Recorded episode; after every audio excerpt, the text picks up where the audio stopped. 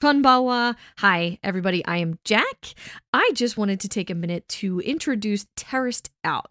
So, Terraced Out is a podcast about a show about six strangers living together, and we observe how they interact.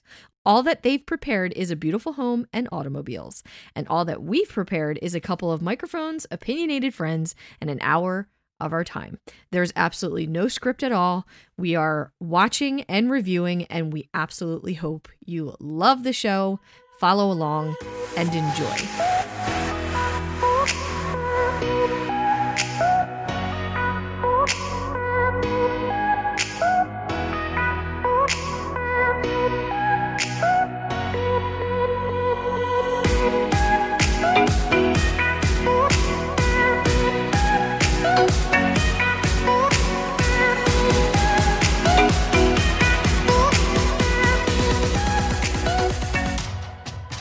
Konbanwa, I'm Michelle, And I'm Caitlin.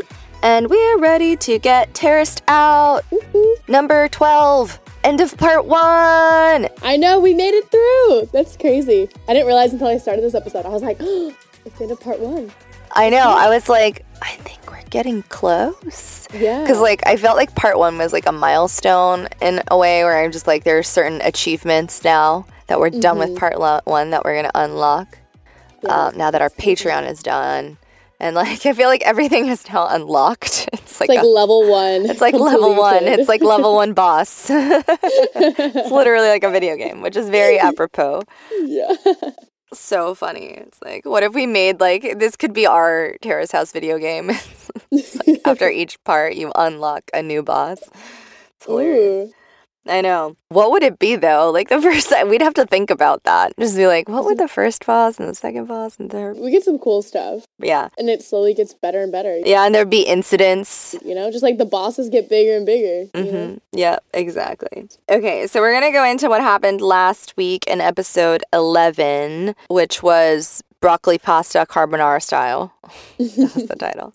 Where Ruka shared his dream of appearing in a Marvel movie, and the housemates questioned how serious he was about pursuing his dream into reality based on his actions and attitudes in the house.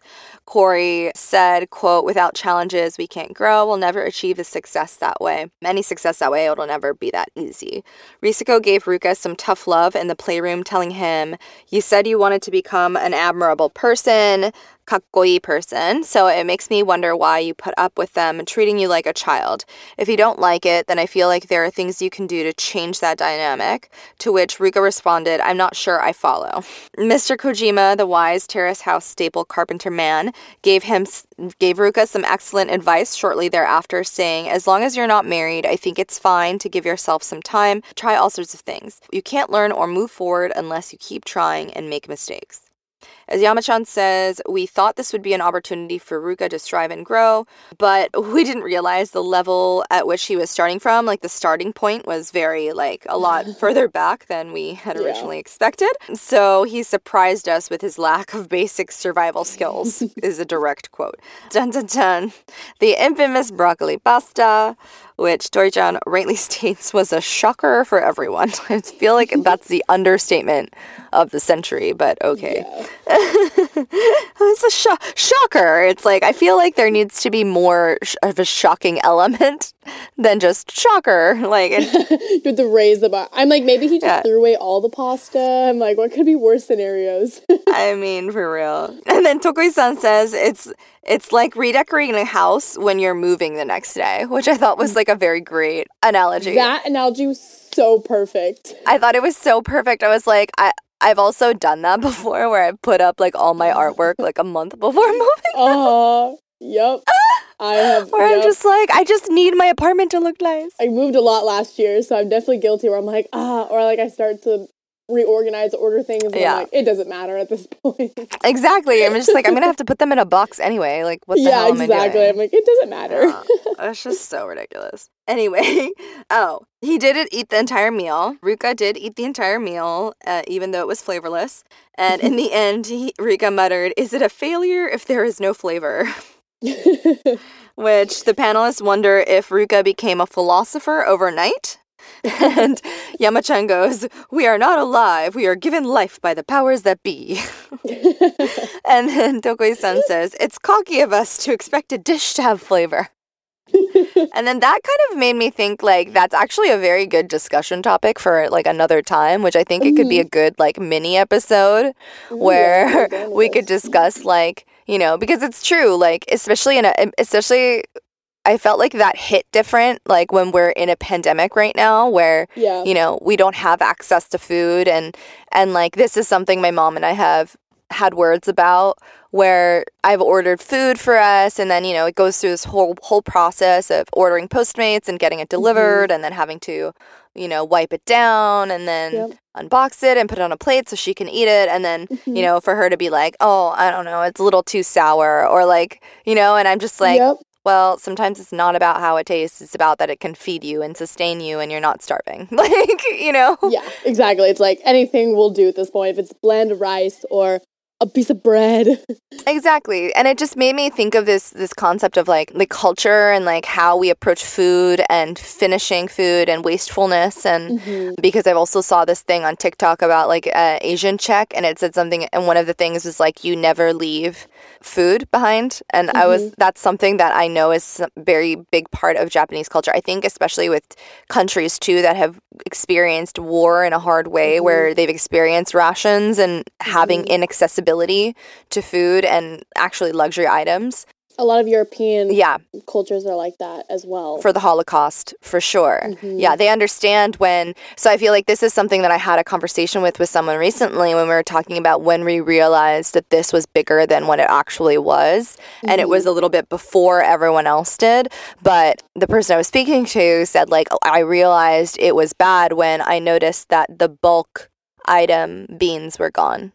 Mm-hmm. And he was like, because that's not something normally people like that gets sold out quickly, but that Yeah. was sold out compared to everything else. And that made me think, hmm, that's weird. And I said something similar. I started noticing that bars of chocolate and like canned tomato, like canned like sauce and like, you know, like pasta and things like that started disappearing. And then, like, when I saw the bars of chocolate selling out, that's when I knew because Mm-hmm. I feel like anyone who has heavy W war, uh, WW2, I was going to say World War II iconography in their mind, specifically Japanese iconography, since this is a Japanese show, I'll speak to that where there's lots of heavy, heavy imagery of soldiers handing kids chocolate bars which i think is also oh. very big in the in european and also holocaust stuff. But that was one thing that i remember very strongly that my grandpa told my my parents and my mom and like my mom passed on to me was that like when the soldiers would come around and give people chocolate because that's a luxury item. Like mm-hmm. eggs sugar flour like flour and yeast also when that started disappearing is also a little bit of a tip off. But like mm-hmm. eggs flour yeast rice like things that last long that don't go bad really easily or mm-hmm. things that are like you know very luxury high priced like that do go perish quickly like eggs or like things like that those were very because i remember like when you if you watch also a lot of like historical stuff you'll see or read a lot of historical stuff since we're book people like in downton abbey like in war like you know like when they get like chocolate or like a cake like that's special like you don't get that mm-hmm. all the time. Yeah. so like that kind of mm, it just i don't know it was just really interesting. Side note Yeah, because chocolate's, you know, it's a lux- more of a luxury item. It's not, you know, necessarily a necessity. It is. And it does. It changes your mood too. Like it's mm. just one tiny block can like make everything better, which is Yeah. like kind of insane, especially in a time like this. Mm-hmm. So it's a cheap vice, I think, as well. Yeah. Well, for now, but like I have all my chocolate bars that I bought and like I haven't bit into any of them. Like they're all stored for the future when mm-hmm. it gets really dire. Mm-hmm. The panel discusses how it is truly a blessing that he's in the house so that he can absorb and grow with an open mind. They all agree to be supportive of him and his journey to come. Yamachan comes in hot with the don't forget that we must discuss how Kenny is shallow and not to be trusted. Yeah. I mean, he said it, not me. Yeah. We discovered Kenny is constantly driven by what his fans think of him. Kaori is on to him about that, is what Yamachan says, but he doesn't think that he's been outed. He sees it as a compliment. That, I'm glad you noticed. Let me teach you my ways since you seem to respect my work so fondly, is how Yamachan framed it. And they all said how hellish for her because she said that she thinks is actually kind of like of poor taste hmm to only create what you think people want from you because that Yeah. doesn't really show your own creativity or talent. That just shows that you know how to please people and that you're a people pleaser and all you Mhm. care about is the fame, not your art or your talent. Risako initiates a conversation to go on another date with Kenny, to which he proposes they go somewhere they need to get dressed up to go to this time. This is Kenny's last chance, as Risako said last week, that if Kenny doesn't start to make money moves, she is because she is not going to wait around for him. And Kenny is not aware of that part, but yeah, he needs to get his shiz together. Yeah, he did. And here we are. We are we are we are here. And and the greatest part about, you know, us starting this episode talking about how Kenny is so obsessed and constantly driven by what his fans think of him. The biggest, like one of the big dramas this episode, which thankfully is very light on the, like, you know, triangle thing, which I think, like, that was the framing with which Kenny tried to bring into this episode. He was still trying to bring in this, like, love triangle aspect to it, Mhm. but, like, no one actually gave two craps about that love triangle anymore Yeah. which was nice. Like the focus of this episode was the slow burning love, the internal house drama, and the yummy food. So like Yeah. that's what I want. Like Made a nice mix. yeah, I want some low key, slow burning, like exciting, like love that's real, and then I want like yummy food, and I want people to talk about food and like eat food while they're talking. Like that's Yeah. that's all I care about. Like that's I just want my eyes to be fed. Anyway, so Kenny, the ever ever obsessive of his fans and how he's you know like coming across on to his fans, and and you know he he wears his his his band's shirts all the time, which the panel has all noticed. So it doesn't come as a huge surprise that Kenny's been spending some time on the online Terrace House message boards Yep. reading what fans have to say of this season so far. No surprise at all. I mean, first of all, this is like first this is so stupid. Like who does like this is why most reality shows don't have access to social media when they're on a reality show. And why most celebrities choose to not? Like most celebrities choose to not look at stuff like this. Like, I mean, he's still on the show. Like, Yeah. he's on the show. Like, normally Yeah. people will read it after, but like, on the show. Like he's on it. Like this show isn't supposed to be influenced by the fans. Okay? Like this is one of the number one taboos next to on Terrace House, next to coming here for the wrong reasons and like coming here for self promotion. And I feel like the reason why like coming here for self promotion is like the hugest taboo, which Kenny has crossed obviously, is because of crap like this. Where Yep. like this is manufactured drama. Like this is BS. Like this is Mm-hmm. like on The Bachelor or like The Hills when like the producers are feeding drama, you know. I don't need that. I can get that on Vanderpump Rules. I don't need that on Terrace House. This episode has solidified like why I despise Kenny. Like I just I had a really hard time like watching any of his scenes yeah, this week. it was really hard. Like when you when you were doing the Risako Kenny stuff later, I was like, I could kiss you because I really didn't want to recap that part of this episode. I was like, I hate him. Like I want to punch him in the face. I wouldn't, but like but frustrating. just like looking at him, I don't know. He's just so frustrating. Like yeah. I don't know. This I think it was this part where he's like trolling subreddits, like Terrace House subreddits online. And then bringing that drama to the house when it would it didn't concern him. Really. Exactly. It didn't concern him at all. Like the love triangle thing had had is past. Like this this whole Instagram drama didn't concern him.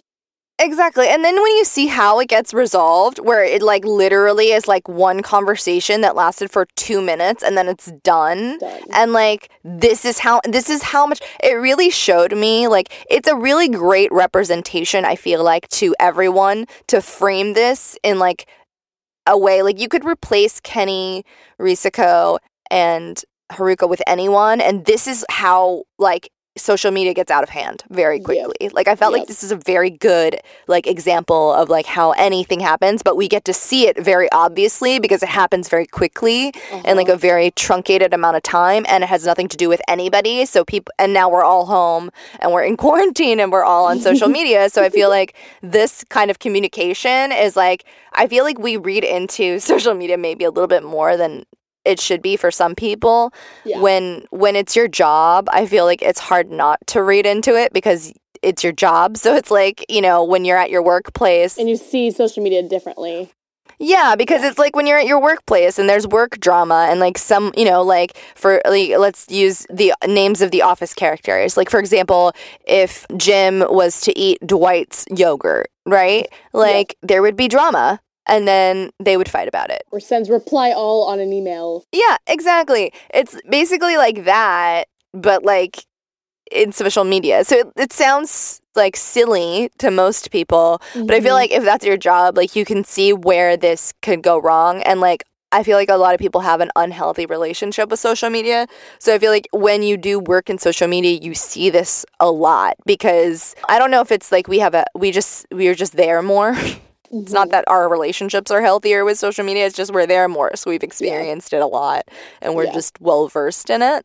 But basically, what happened was while browsing these subreddits, threads, um, message boards, Kenny comes across some. Dis- he was he was basically trying to troll. He kind of tries to slide under the bus that he was under the carpet that he was like on there trolling for like validation from his like quote unquote fans to see how he's like coming across on camera. Like that's like a complete separate discussion that should be had at a separate time, which is like so sociopathic. Uh-huh. Like, it's uh, like borderline sociopathic narcissist, but it's insane. And then, anyway, like aside from that point, he says he comes across these discussions that apparently Haruka has blocked, Haruka and Risako do not follow each other on Instagram. So apparently, Haruka like supposedly blocked Risako, which lost Risako as a follower to her account, and like Kenny is like, I don't know. I think that if this is true, and because he goes, because Kaori kind of brings up like, well, how how are things? And he goes, I don't know. I think that like Haruka is creating all the drama. Is basically what Mhm. he says, and then Corey goes, I don't. Uh, wait, uh, what do you mean? Like, how are, how is she creating all of the drama? I don't understand what you're talking about. Like, I there's no drama, Yeah. and and he's like, well, I don't know. Like, I was on the message boards, is what he says. Like, he's basically saying like, I have my sources. literally. So Corey's like, what are you talking about? Haruka's creating drama. I have no idea what you're talking about. Like, what are you mm-hmm. basing this off of? And he goes, well, I was on the message boards. So he's basically basing this off of like completely like random people that he doesn't even know. Message boards, basically, like trolls. They're trolls online. You don't know who they are. He's basing it off of like fans and trolls. He's just like, well, they're saying that Haruka is throwing all this drama because she don't doesn't she don't follow Risako. Like then you see Corey, she's like, oh my god, like I can't believe we're having this conversation right now. And then she's just like kind of like surprised and she's like, oh, like I guess like yeah, you're right. I mean, I guess people on the outside would pay attention to that kind of thing and like think that it's a lot more than it actually is since they're not on they're not here in the house with us. And plus we're on like a 5 week delay you know as to like what's going on on the TV as o- as opposed to what's going on on the show. So like at this point I think what's happening on the screen is that Haruka it's like probably when Haruka and Risako are really fighting right now. And that's probably what's bringing up all this drama like off off screen which is why Mhm. Kenny is like trying to interject it back in and bring the attention on himself. Just disgusting anyway so this becomes like this like central topic this episode and then kind of Corey brings it up to Haruka and then Haruka kind of says that she intended to mute Risako. She says this also later to Shohei as well on a different on the next day, and kind of like to, and then she basically Shohei gives her the advice to just like tell Risako as she like he rolls his eyes and he's like i can't believe this drama. Like just tell her what you told me. Like it's not that big a deal. Mm-hmm. Like just you're making it more into more than what it actually is. First haruka tells Kaori that she intended to mute her and like she has no idea what what she's talking about like about this blocking stuff. Like i don't unfollow mm-hmm. her. Like what i don't know what you're talking about. Like i muted her then to Shohei, she admits that like she realized she immediately after she realized she blocked her by mistake and then she unblocked her, but she didn't realize that that like when you block someone, like you automatically unfollow them. Like that's mm-hmm. part of blocking someone. And so like she didn't think she had to follow her back because she thought she was still following her. This is I, I know. Uh, while I'm talking about this, I'm like I can't believe I'm saying this on a podcast right now. But like the thing is it is like this is a huge deal like yeah. to people like when it's happening. I mean, most if you look at a lot of celebrity gossip and stuff, a lot of times there are full articles about who's following who, who unfollowed who. Oh, oh my gosh. They unfollowed blah blah blah. They're not friends because they unfollowed blah blah blah all the time. Yeah, I follow I follow accounts on on like I there are accounts I follow on Instagram called like comments by celebrities, which is like mm-hmm. one of mm-hmm. my favorite accounts, which is like literally a screenshot account of celebrities commenting on other people's posts mm-hmm. and like interacting. And it's just so funny. It's like such a good account. It's hilarious. And I I mean it's because like we're all human. So it's like it, it, it's nice to see that we're all I don't know, like the same.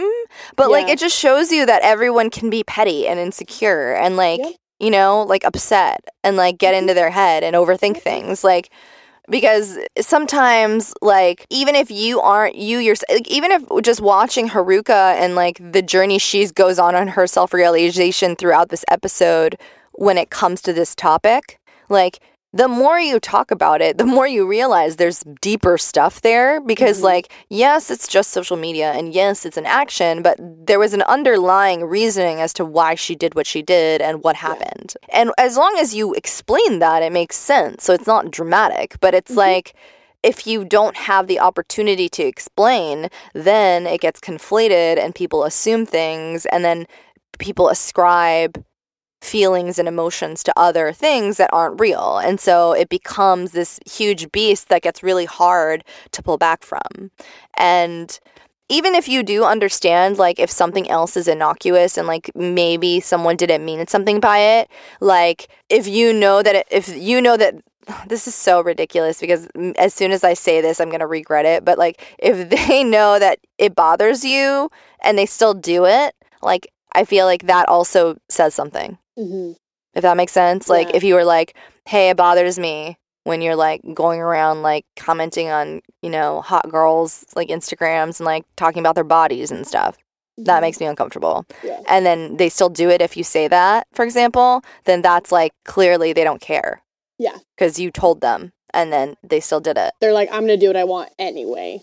Yeah, it might not like they they can't really be like, well, I don't know what you mean. Like I mm-hmm. I I didn't know. Like you know. Yeah. So I mean, it's more about I think like the intentions behind the actions, not just the action of yeah. her blocking someone. I think that was what it was. And so, but Kenny kind of blew it up into this whole thing where he was like, if this is true and Haruka did block her just because I picked her or whatever, then he goes like, then I think Haruka scares me.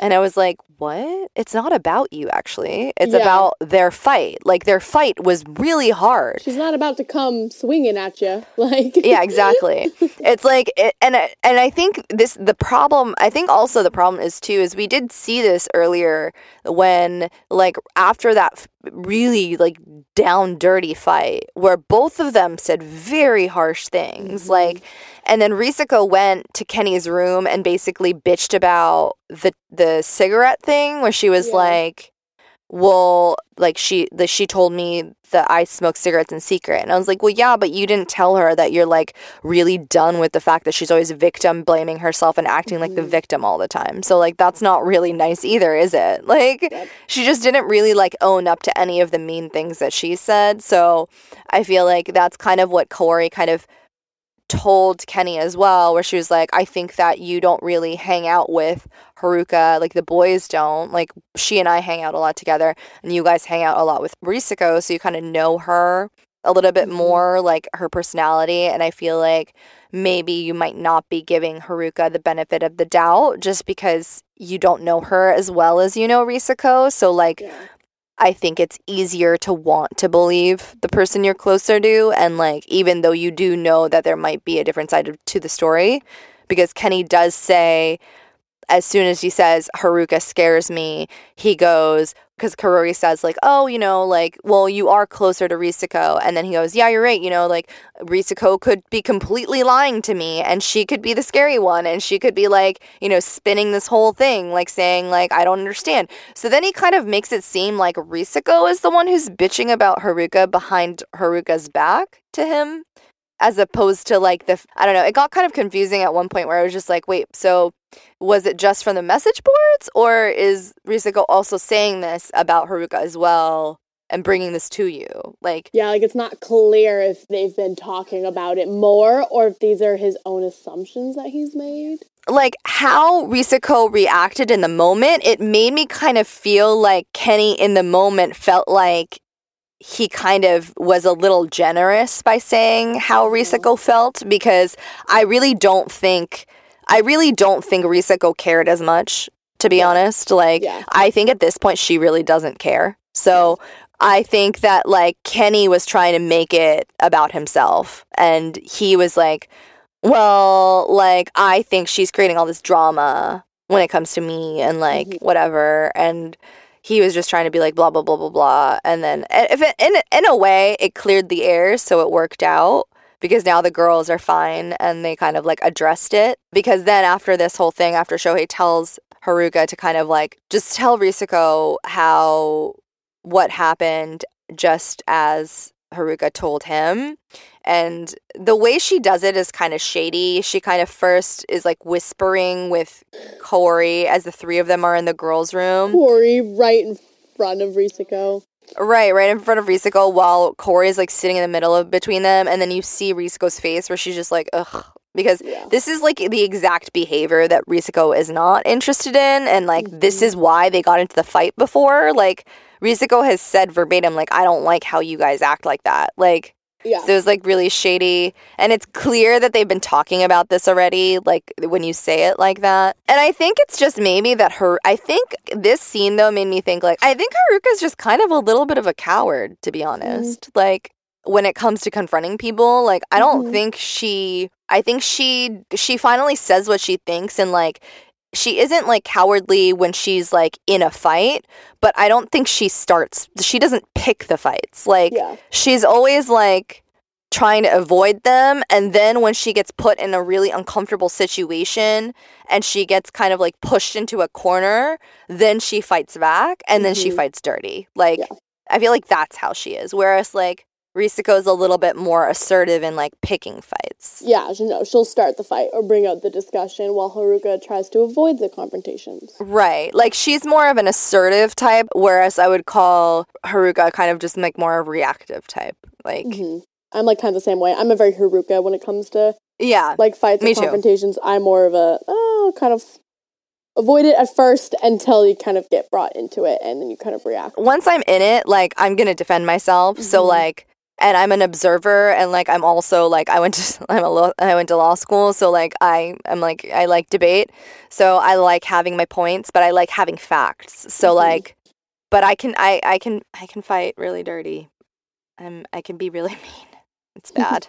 I don't like that part about myself. I'm not proud of it. Yeah so then as they have this conversation Risako basically like Haruka kind of basically says you know I just she says what she told Shohei and Corey, like she actually owns up to the fact that she to in front of Corey, she says, I didn't tell this to Corey, which I thought was actually kind of good because it shows that like Haruka doesn't tell Corey everything. So like in a way, I felt like, you know, it was kind of a good way to bridge the three of them in a way where she's just like, you know, I tell Corey some things, but I didn't tell her this part. And like, Mhm.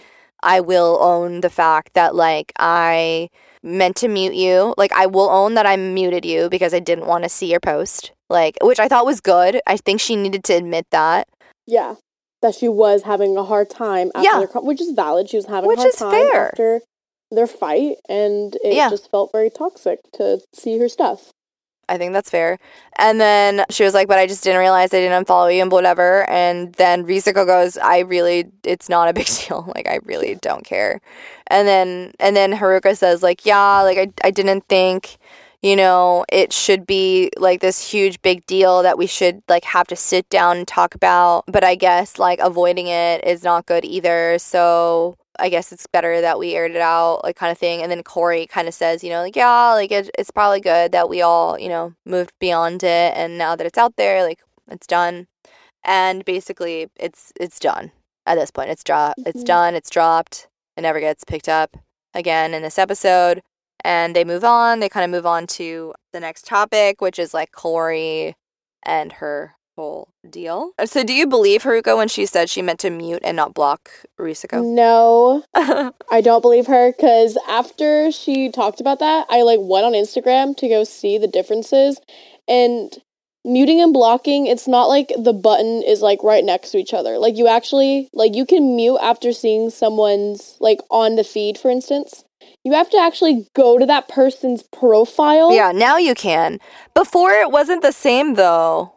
Was- It wasn't the same when she was doing it though. I feel like it was different last fall. But this is but this has been like this for a while. Like the mute block thing hasn't really changed. Like you still have to go to someone's profile and block. You do. You have to go to someone's profile. I feel like it has changed in the fact that like now it's I don't I don't have a, the option to mute people as much anymore. Do you still have the option to mute people? Uh-huh. Yeah. Oh, okay. Maybe I'm just maybe I checked on someone that I've already muted. Yeah. So like the little three dots that you see on your feed, you can mute. No, I did that. I was trying to mute someone and I couldn't do it and I didn't know why. Oh, you may have already have the mute. And I was like, did it disappear? But then it should pop up and say unmute, right? I don't know. I've never muted. I've only blocked. I don't know. I just recently checked because I wanted to know like what the new because you know how Instagram's always changing, so I just Yeah. wanted to see because I remembered because I muted someone like right around the time this happened. Not Mhm. like in the summer, but like in the fall, I muted someone. I had to have this whole conversation with this person about it. It was like ridiculous. I was just like, this is such a waste of my freaking time. Yeah. Like, I cannot believe, like, just forget, like, the other person was like, I don't know, trying to say like that they had a they had a person they were dating already, and then they kept like DMing me like in the middle of the night, like stuff, and it was really unco- like it was uncomfortable for me. Like it was Mhm. like like you know like they were hitting on me, and I was just Yeah. like no, and I was like yo like I'm dating someone like this makes me super uncomfortable. Like you have a girlfriend, like it's not cool and they're just like, I don't want to be doing like this stuff, but like you liked my photos. And I was like, I don't remember liking your photo, dude. Like, I don't know what you're talking about. like you're like I'm just scrolling. And then they're like, well, you liked some of my photos. So that spurned me to look at your photos. And like, I was like, dude, like, why are you making this my fault? Like, Mhm. the f- like, no. I was so annoyed. I was just like, Instagram's my job. Like, I'm just scrolling and I like whatever I like. Like, I'm not actively like looking at who's posting them. Like, I'm looking at the posts themselves. I'm not like paying attention to like who's posting them. Like, I Mhm. follow who I follow because I like their content. Like, you know, do you want me to unfollow you? Like, I was literally like, I, I was just like, I just like to support people that I think are creating great content. Like, I don't really care about the person. Like, if we had a prior like personal relationship great. Like whatever like i i'm literally not thinking about it and then it became this whole dramatic thing and it's just like well i don't want to block you and i was like oh my god like do you want me to like block you like do you want to mute me like i don't do you want me to mute you like yeah, you're like, how do I go about it? like what do you want me to do like i literally because all i want to do right now is stop having this conversation with you right now like, you, like literally want to go to sleep And Instagram is weird because there's like blocking, there's muting, there's unfollowing. Like yeah you can do like multiple things. I know. It makes sense. Like, it's so complicated. Like, I guess that we can already go into this next question then. It's like, what is the etiquette of unfollowing someone? Like, do you think it's different for someone you know socially or are well acquainted with IRL, both societally and for yourself? I feel like this is a good question to like put out there before we discuss like the muting versus blocking ber- Mhm. versus unfollowing thing Yeah. because this is part of the etiquette, right? Like the fact that there Yeah. is muting, unblocking, and unfollowing, and and then it comes to the second point of like you know should f- etiquette ultimately like maybe we should start with the first part. Like is there an etiquette? Yes. No. Yes. do you think so? Yes. Yes. I guess we can both agree that there is Uh-huh. one. There is. and then i guess we should like discuss the etiquette first before we discuss whether or not there should be like should that even matter.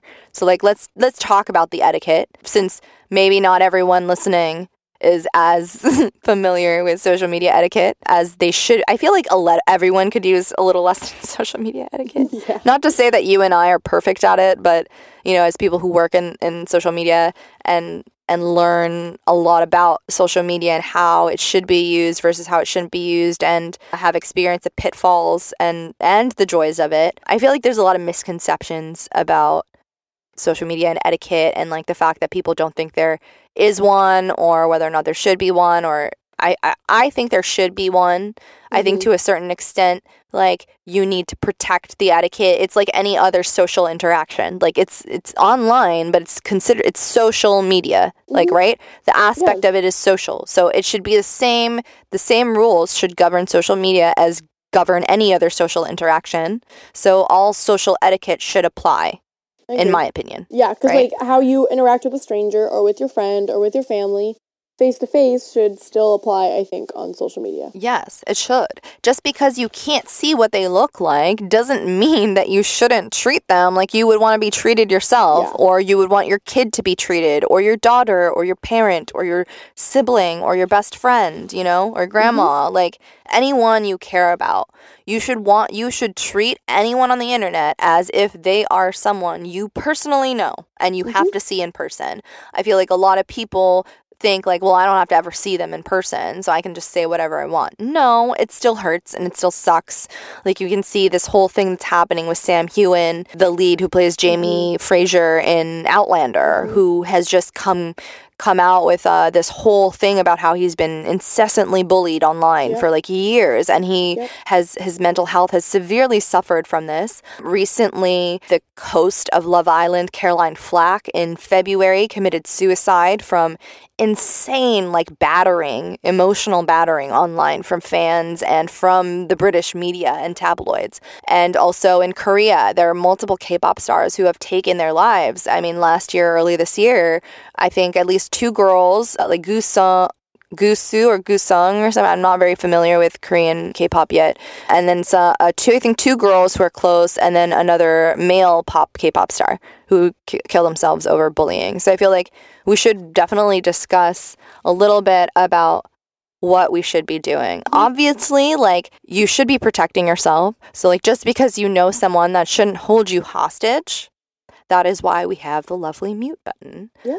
Um, which is something like obviously like in general, Instagram is a business tool. So I think the basic is like yes, you should use it socially, it's fun, but if you are using it to be a photographer or if you're using it to be an influencer or whatever industry or purpose you're using it for, those are the who you should be following. So if you are trying to be a travel account, you should be following the biggest people in travel. You should be following travel publications. You should be tra- following travel agencies, airlines, travel influencers, travel magazines, travel programs, like anything that's interesting to you in that field is what you should be following because then that categorizes you in that pool. And then every time anyone is looking for anything related to that, you get put in that pool.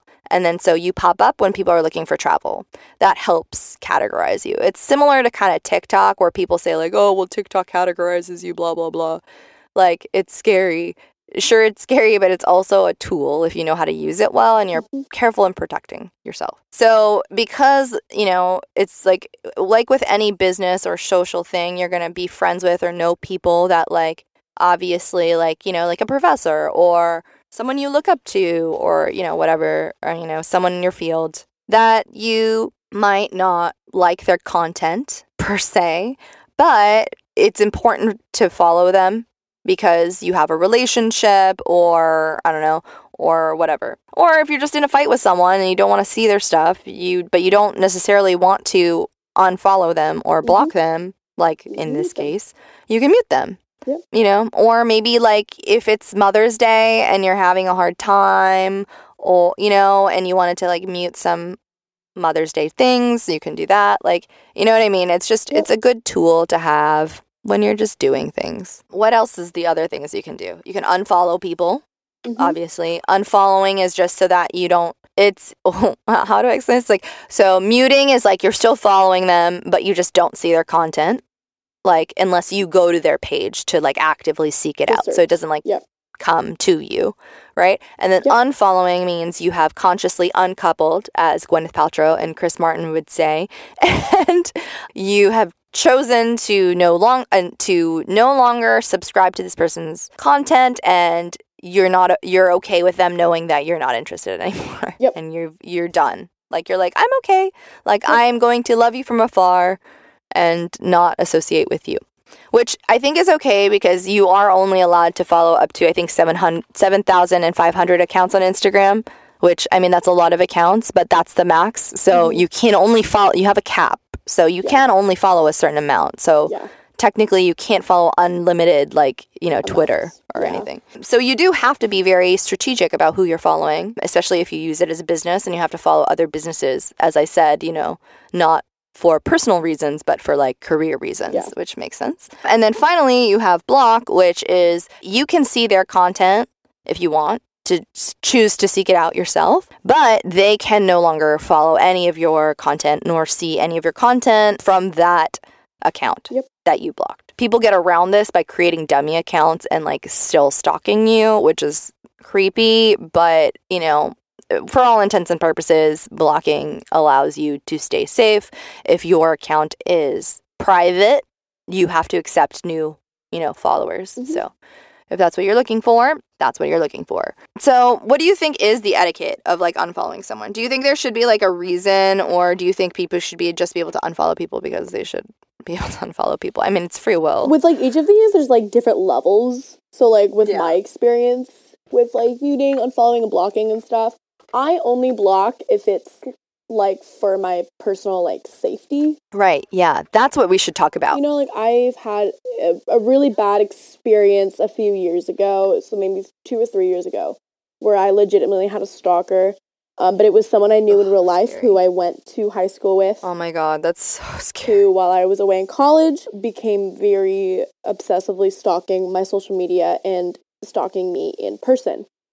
And so I made the conscious decision to block this said person on all social media because this person was, in fact, making me uncomfortable and right. physically and socially media, you know, like stalking me. Yeah, that's creepy. So I blocked them so that they couldn't see where I'm at, you know, like, you know, because like there's times where like I'm away at school or I'm at home or on vacation or, you know, I'm at the lunch with my friends I didn't want yeah. this person to be able to see where I'm at or what I'm up to or anything mm-hmm. like that. Mm-hmm. I just chose, I just decided that this person had no right now to see any part of my life.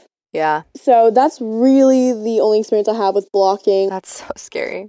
I mean, I've blocked other kind of like social media people who have made me very uncomfortable and a lot of times right. it's just crazy troll accounts that are just right. very disrespectful you know, being a young woman, I just want to protect myself. So that's really the only time I found myself blocking. I feel like I'm very like frugal. Like I only block if like it's really really bad. Well, I have I know yeah. other people who kind of are like more lenient with blocking. Aren't so frugal with their blocks. yeah, like I'm very like yeah, I, I like I let it go really really far before I started blocking following and unfollowing is an interesting which i feel like we both need to learn from. I think yeah. i'm getting better at it.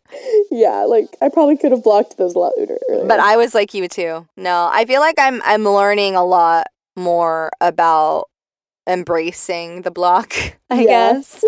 I'm the same way. Like i i won't block unless unless like i feel I don't want this person to know about where I am, mm-hmm. like, or what I'm doing. Like, yep. and mostly it's a safety thing. Like, or and it's an access thing. It's it's mostly it is a safety and access thing. I mean, Mm-hmm. access is safety, but it's also it's not just physical safety, but it's emotional safety. It's Yep. like protecting your vulnerability and like protecting your mental health. And like Mm-hmm. as someone who has who has lived a lot of their life online, both you and I, it's very important for us to cultivate our boundaries and protect our space into a place that is very comforting for us to be in because then if we don't feel comfortable being in that space then it's hard for us to stay there when we're the only when we're the ones managing our time Yeah. there if that makes sense. Like there's no one forcing us to spend time in social media but that's our job. So like we have to self manage and self regulate and it's so difficult to do when you're just not happy to be there. Like it's tough. So I Mhm. get it. Like I've been through that too. I, for me, I've been through stalker situations as well in the past, girls and boys. I had a couple girls who like bullied me a lot and then they kind of like kept stalking me and like I had like these links. I I don't know if like they don't really have like it's not the same as on Instagram anymore because I mean Instagram they automatically log but back even when back when we had like AIM AIM like instant Mhm. messaging I used to have like you know when you could put in like a photo like a link to your photo account or like what your Flickr or whatever Yep. I used to have links that every time someone would click my link it would log their user screen name so I could see who was clicking my links Mm-hmm. so I knew who and then it would show me how many times they've clicked my links before Mhm. And like uh, two of the highest link clickers were people that I went to high school with who were like bullying me or like Mhm. said crazy stuff about me and I was just like that makes sense like it's just I don't know and then like at, at that point like I I consciously made an effort to kind of like keep a distance from certain people. I just think it's important to like when you've been hurt by certain people multiple times, like it's important to stay abreast of like reminding yourself that like unless they're making a conscious effort like by their actions like they're not changing. Like people don't normally change and like it's not smart to be around people. Like there's so many human beings in the world like that will love you and appreciate you for who you are and wholly without having to hide or shrink pieces of yourself down.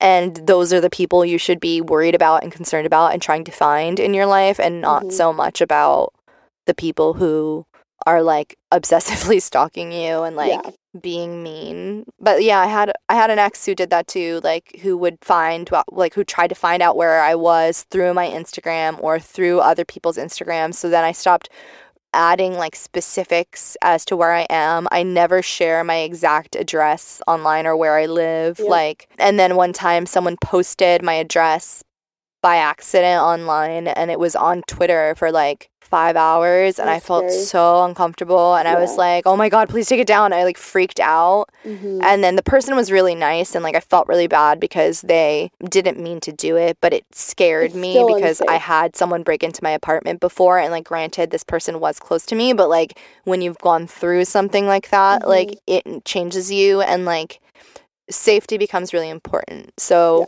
the only other times I've I've never really I've blocked people have been yeah, like just I've had like really bad like we had a really bad like friend breakup or like I, I've never really been the one to block someone, but like I've been in a really bad friend breakup where the other person like blocked me because the other person was like one of those people who blocks easily out of Yeah. emotion and then I was like, you know what? If you're that person, then I'm going to block you because I don't if Mhm. you decide that you want to unblock me one day, like I really don't want you to have access to my stuff like Yeah. after I forget like Yeah. this interaction.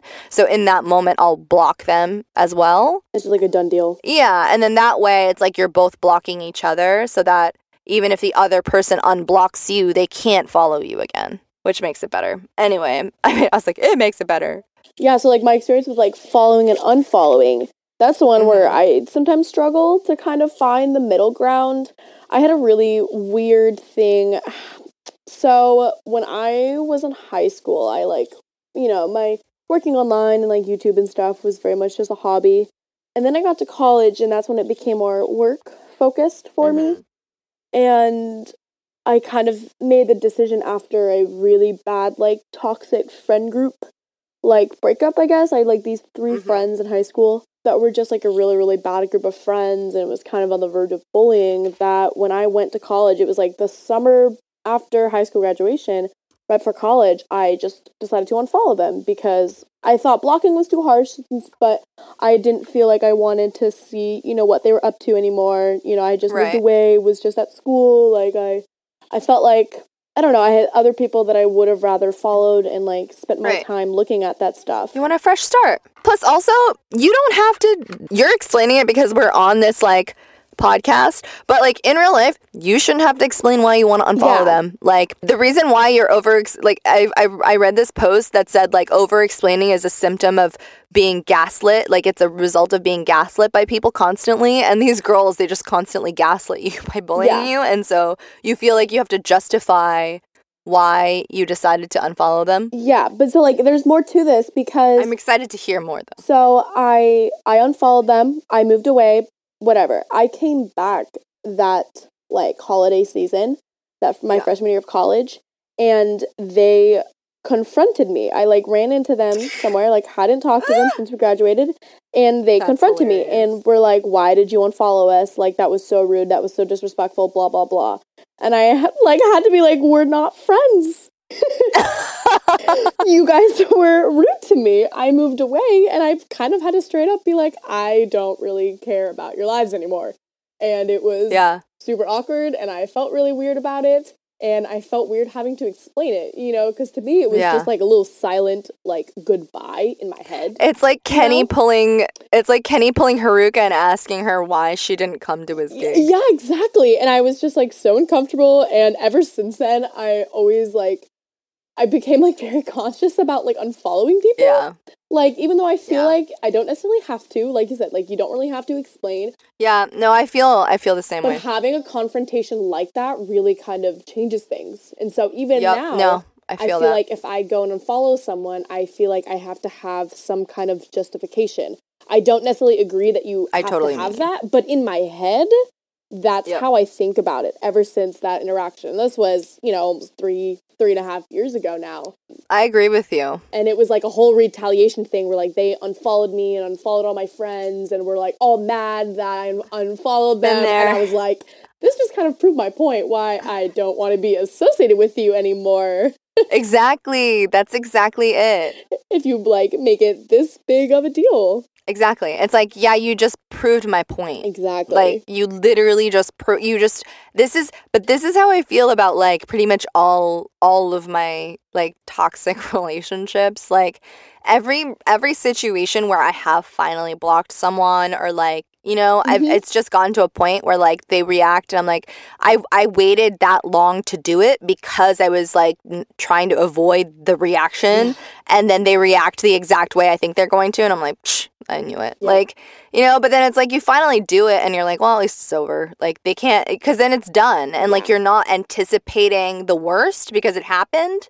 So then you're like well I can't get any worse because we already did it. So Mhm. it's like you move on. Yep it's kind of like okay a done deal. Yeah. Whatever. But like I get that because like to me it, I I only just learned this like recently where I was finally like you know what? Screw it. And I Mhm. unfollowed someone Yep. where who I uh, who I had been muting for like a while now. Yeah. And I had just been like you know what? Like I I think I'm done yeah that's the point like if they've been muted for long enough anyway it's like it's like yeah kind of like you unfollow them where you're like okay like I really don't care to see your stuff anymore Yeah, I really don't. Cause like even because like it's it kind of shows you when you like mute someone and then you randomly see something of theirs.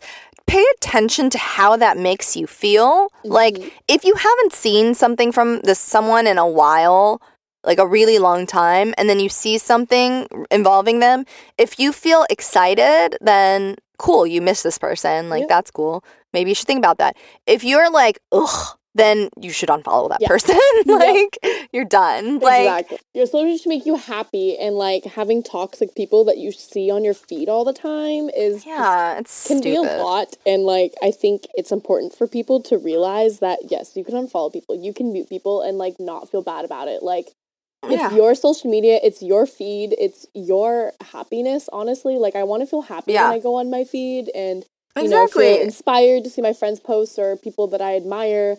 And if someone that I don't really like shows up, I'm kind of at the point now where I'm I don't know, like I feel like my own social media happiness should be coming first. And it's okay to cleanse that. Yeah, I think so. I mean, there are certain things where I feel like socially connected to people, but then there are like people from like college or like grad school Mhm. where you're just like, do they even care? Like, Yeah. I feel like I don't really care. So then, like, I do go through periodically, like, these periods of like, I go through my old, like, of people who I'm following Mhm. every year, like, usually at the end of the year or something, or twice a year, or in the summer. And then, like, in the fall, I'll like go through and I'll check check in on like people that you know like Mhm. I was friendly with in the past or like new passingly and then I'll check to see like one if they're updating recently or Mhm. like posting anything because if their account is dead then I'm just going to unfollow it Yeah. because like They're not posting anything anyway. this is my work so I need active accounts to follow and if like they're not active on Instagram we're probably friends I'm friends with most of like my classmates on Facebook anyway Yep, which I don't really use way. but like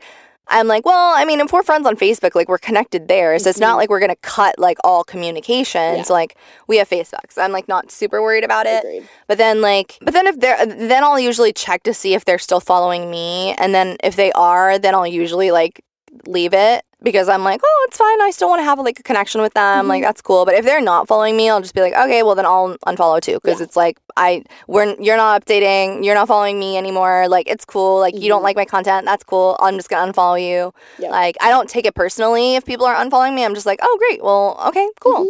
And if they're not following me and I still want to follow them, I'll still follow them. Yeah. Like it's not a big deal. I'll still like their stuff and comment. Like even if they're not following me, like I won't take it personally. I'll Mhm. just be like, oh, like so glad to see you're happy. Like whatever. Mhm. Like it's cool. Like and I think that's a healthy way to do it. I guess. Like agree. it's hard not to take it personally sometimes, but like, you know, like especially if you date someone and like you see their activity on Instagram, like it's hard not to read into it sometimes. I mean, Like especially if you know how they are with Instagram, I feel like that changes it a little bit Mhm. because you know their habits and you know why they like certain things or like when they're acting a certain way on Instagram, like what it means because they Mhm. told you, like Yeah. that kind of sucks. But I think when it's just Instagram, period, I really think that like it's not as serious as people think. Like Mhm. most of the time when I'm liking things, I'm literally just scrolling through my feed and liking things. And like I've liked things where I've like I've followed people because because of etiquette. Like I followed certain people that I'm not necessarily like friends with or like exes or like you know people that I'm Mhm. not like I don't really like or we got into a fight or we're not speaking anymore but I still follow them. I've liked the, their posts before on Instagram by ma- by mistake because I they just post good content and I don't want to not follow the content because I like the content. Mhm. Like I don't know. I feel like as an artist, I can separate it, but like when it gets to a certain point where like the relationship is clearly not supposed to be interactive in any way, then I can remove myself from that like ego and like selfishness of wanting to see someone's content and then just like unfollow or Mhm. whatever. Like I feel like I can respect that, but I don't know. It's definitely hard. Yeah, because like sometimes it's not personal, and like I try not to take it Yeah. personally either. And like honestly, there's been a lot of times where like you know I followed people from like you know my first semester of college, or kind of like you said earlier, like exactly a lot of times those per- people weren't really people I was friends with, but like wanted to connect to you know years ago in that moment. I'm like, oh, okay, like we're not really friends. Like I don't really mind. Do you still follow certain people like from that time in your life though that like you know you probably should unfollow but you can't? I have some of those. a, a- a few, but I feel like over the years that's like dwindled more and more. oh yeah, definitely has dwindled. a lot of things changed when I, because I used to have like a personal Instagram and then my like book one. And then about two years ago, when I combined them into one, I know that is where I kind of lost a lot because a lot Mhm. of people that I knew in high school or, you know, played volleyball with and stuff were like, okay, Caitlin, like, we don't really care about your book stuff. Care And I about your book stuff. just- I just kind of knew that. And so a Right. lot of connections were disconnected when I made that decision. right, but I made that decision knowing that that would probably happen because I wanted to focus on work and stuff, you know. So I kind of Yeah. knew that a lot of those personal connections, you know, people would no longer be interested in my content. But like I said, like when I made that decision, I absolutely knew that was a Exactly. thing. So that was Right. a lot, kind of what switched up that a lot for me.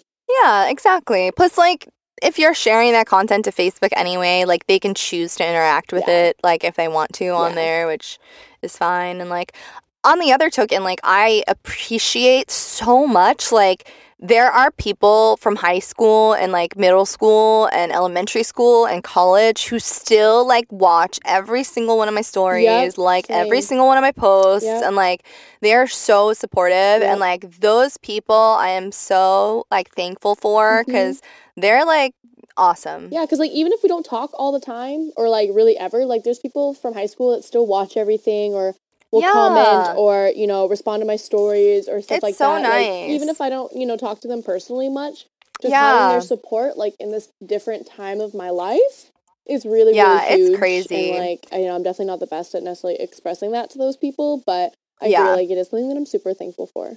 It's so great because I feel like that's such that's like relationships I love. Like I feel like all relationships can and should be like that where it's like it should be like, "Hey, like how are you?" Like it's so great to hear like how amazing you're doing and it makes me so happy to see how happy you are, especially considering like everything in our past. Cuz I feel like I don't know, maybe it's a little different for me now too because I'm 33 and next month I'll be 34 and like so I have like, you know, 10 years on you, so I have a Mhm. little bit more like, you know, life experience in Mhm. terms of like relationships and like it's been longer for me since it's been high school. Yeah. So like there's been a little bit more differentiation between all of our paths. Mm-hmm. And like a lot of my friends have are married and have kids now and like it's kind of crazy, but it's really cool to like hear from people who are older than you who like you used to look up to Mhm. as well. Like recently someone that I really looked up to, like actually two people I really looked up to in high school, like when I was talking about like body image and body dysmorphia, like and also my date rape, they kind of like opened up to me like and DM'd me and they were like, "Hey, like I know I never like really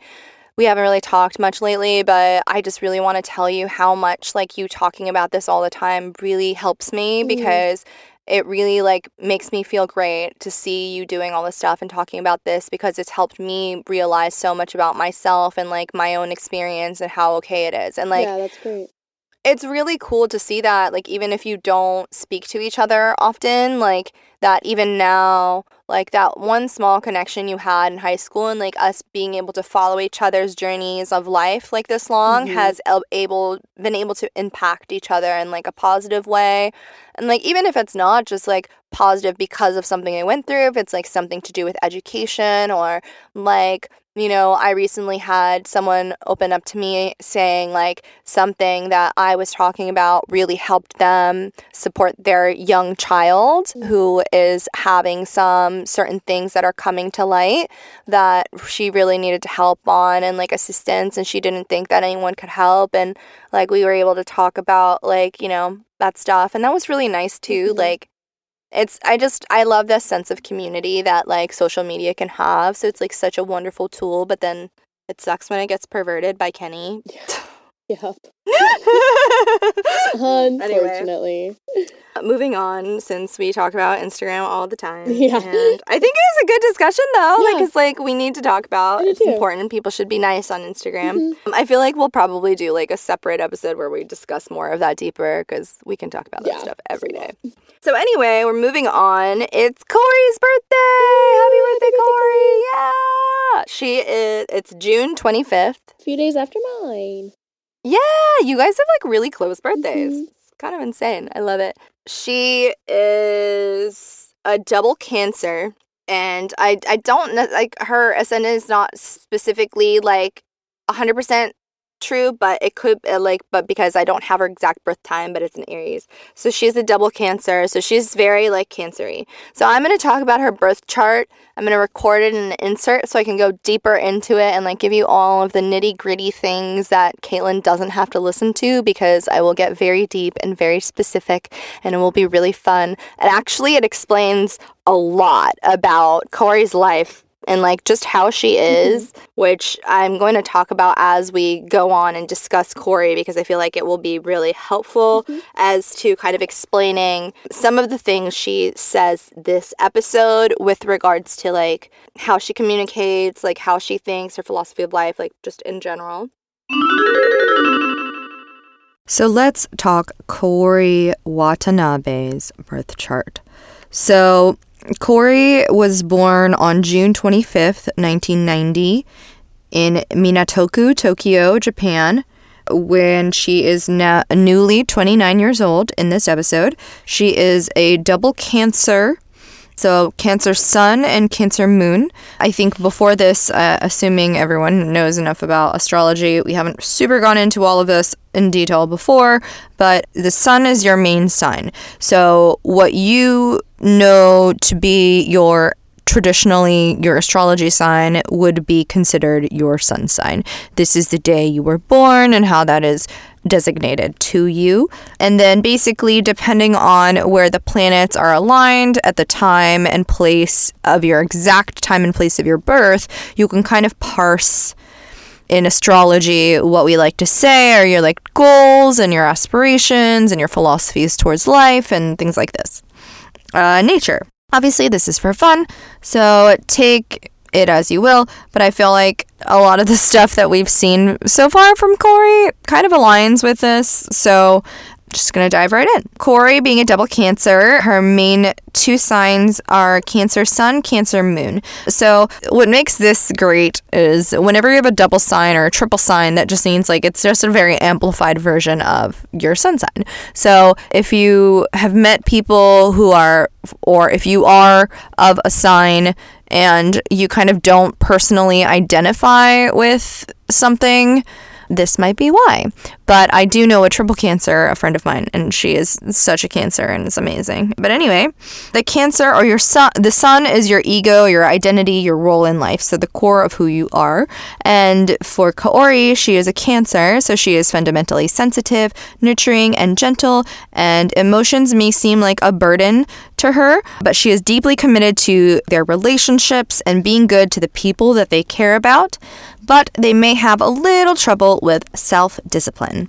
For Kaori, her Cancer sun shows up in her third house, which is the house of the mind, thinking, communication, siblings, social activity, interests, neighbors, early education, and things of that nature. And so she feels the need to distinguish her, themselves over others through the things that they know and are familiar with. Which makes sense for Kaori and that she is very sensitive and she's very nurturing. She doesn't really open up that much about her relationships, but she is very committed and good to the people that she does care about, like Haruka and Shohei and things like that. She does have a little trouble with self discipline, as she's kind of said before. I think in terms of like her emotions and like regulating that. Yeah, so I think that applies. Cancer moon. So your moon basically uh, rules your emotions, your moods, your feelings, and it's a sign you think of most of you, yourself as since it reflects your personality when you're alone or deeply uncomfortable. So, like, your moon is basically who you are when you're by yourself or when you're alone. So, being that she's a Cancer, she is very, her emotional self is very sensitive, thoughtful, and empathetic, and she has a tendency to feel like a martyr and secretly fear being abandoned by those that she loves. And people with their moons in Cancer often have trouble letting go of things and they feel like an emotional wreck a lot of the time. For Kaori, her Cancer moon is in her fourth house, which rules home, roots, family, self care, emotions, foundations, mother, children, women, and femininity. And so she tends to find security, or anyone with, you know, a Cancer moon in the fourth house would tend to find security and safety through your home or your family.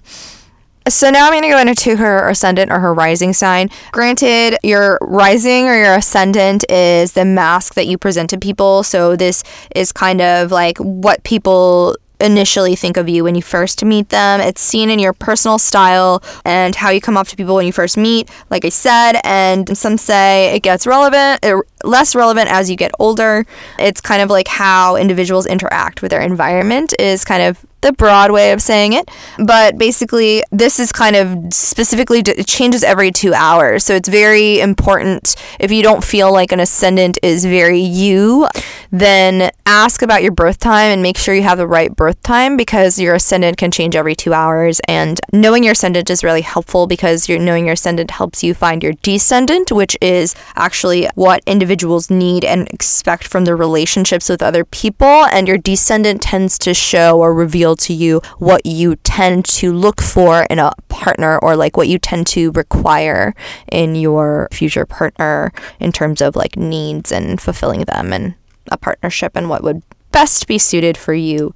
In Kaori's case, I'm not I'm not aware of what specifically her birth time is. So typically when that is the case, we usually recommend just looking it up with by using like midnight. So that's what I did. And so according to that, that would be an Aries ascendant, which is a mask that you present to people, which is seen in your personal style as I said, etc. earlier before. So people with an Aries ascendant come across as independent, energetic, and direct.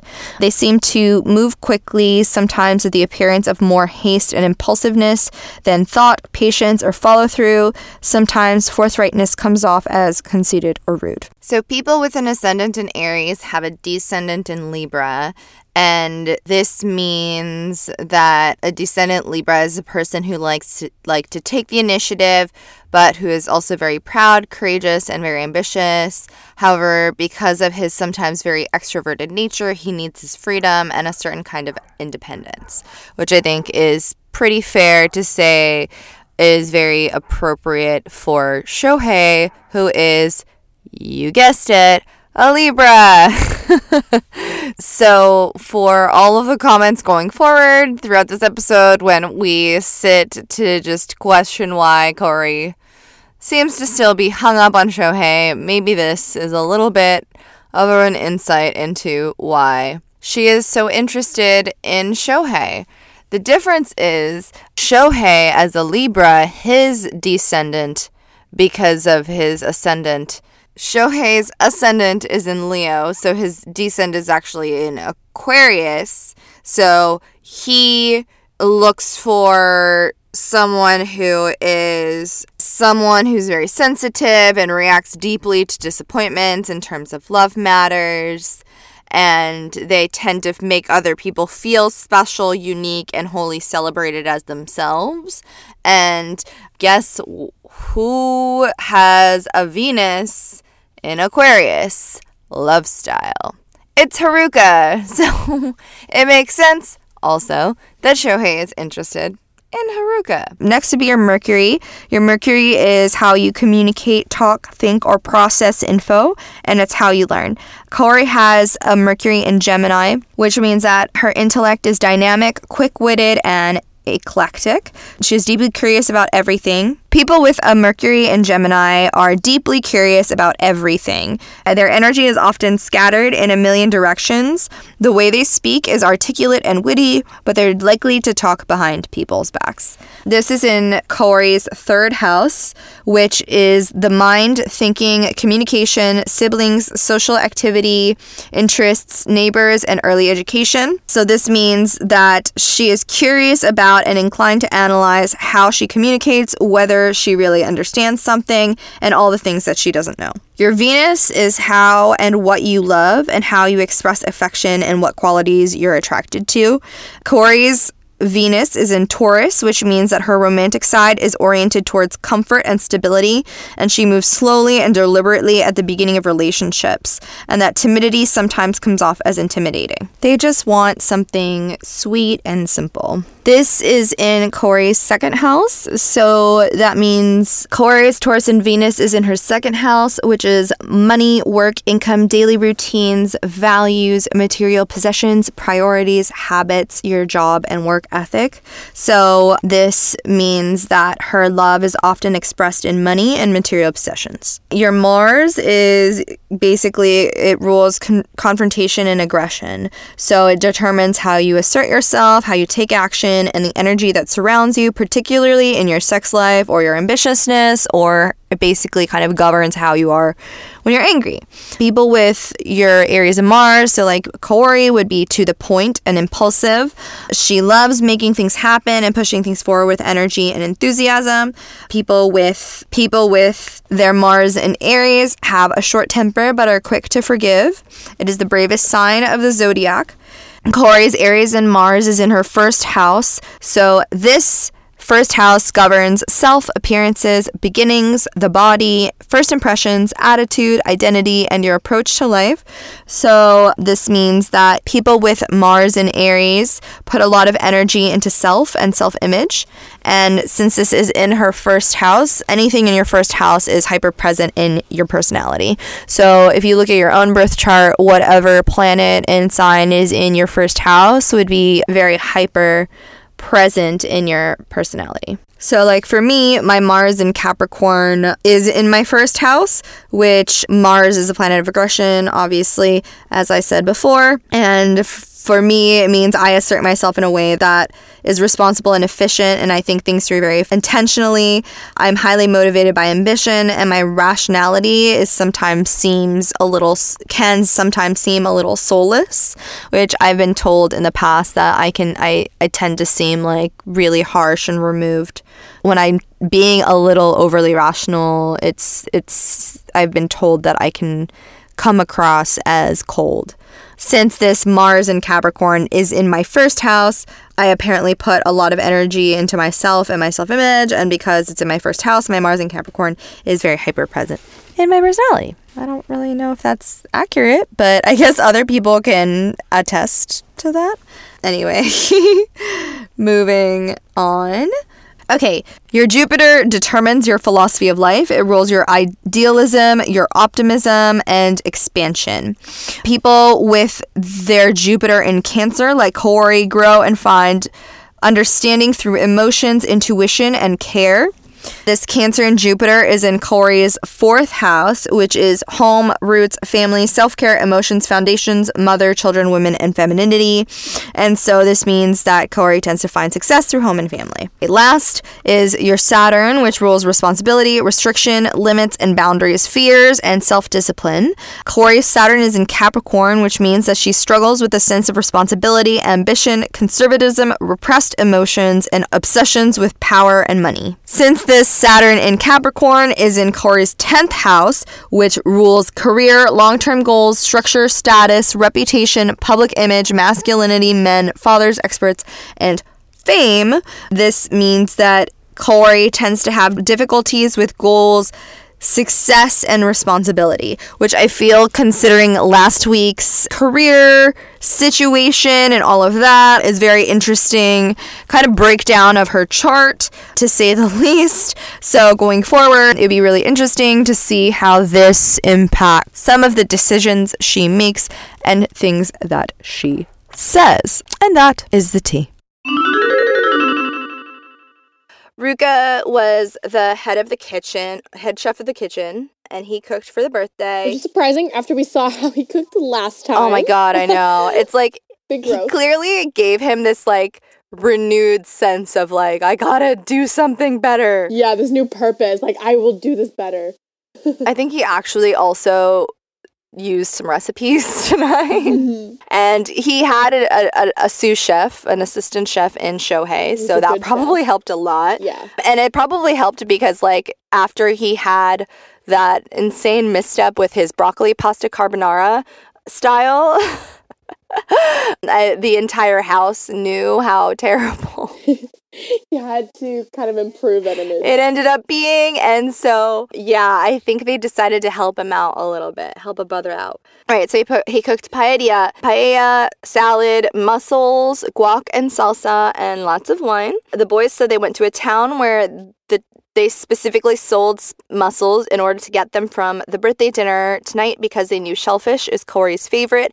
And she shares a story about how she used to eat cheap mussels by the bucket when she lived in France. And this made her super nostalgic and grateful that they did something so thoughtful, which is like such a act of service love language which like I really appreciated mm-hmm. because my number one love language is acts of service.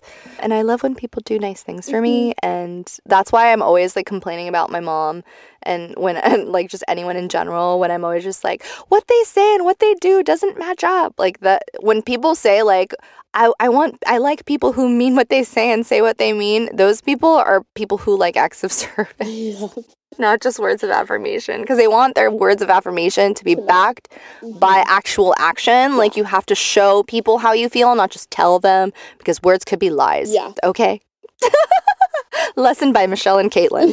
Ruka lends Kaori a bunch of Attack on Titan comics and also gives her a personal birthday gift.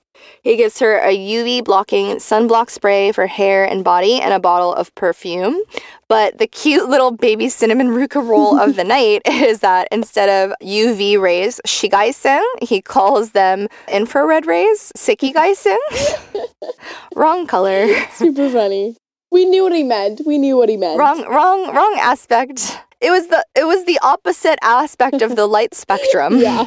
But we figured he was talking about the sun. He he meant the opposite. But they were close. They were close. You know, it was close. He meant, you know, the sun looks red in your brain. Right? Anyway, everyone disperses, leaving Ruka and Kaori alone at the dinner table. Kaori invites Ruka to her gallery opening. The drawing Ruka noticed of hers on the back of a flyer is the first drawing that Ruka said was like really good. Uh, it was one of the first ones that she drew in the house. Yeah, that one is Mhm. the first one. Yeah. It's the one that he complimented her on, right? The first one of her drawings. Yeah, that he really, really loved. Yep. Kenny asks Ruka how he's picked the fragrance, and Ruka says by smell. Like, like, obviously. And then Kenny is like, no, I know, but. And I was like, Kenny, it's a really stupid question. Yeah. I think he wanted to ask to see if, like, did you pick it yourself? yeah. Or like, why? What about that smell? You know, like, you know, it's kind of like, it would you citrus over lavender over clean sheets?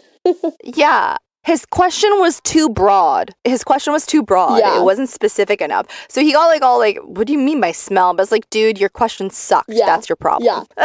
like, be specific. Like, I get it. Like, you're asking, you know, about what kind of smell, but he's like, um, I smelled it. I get what you mean, but he's he's Ruka.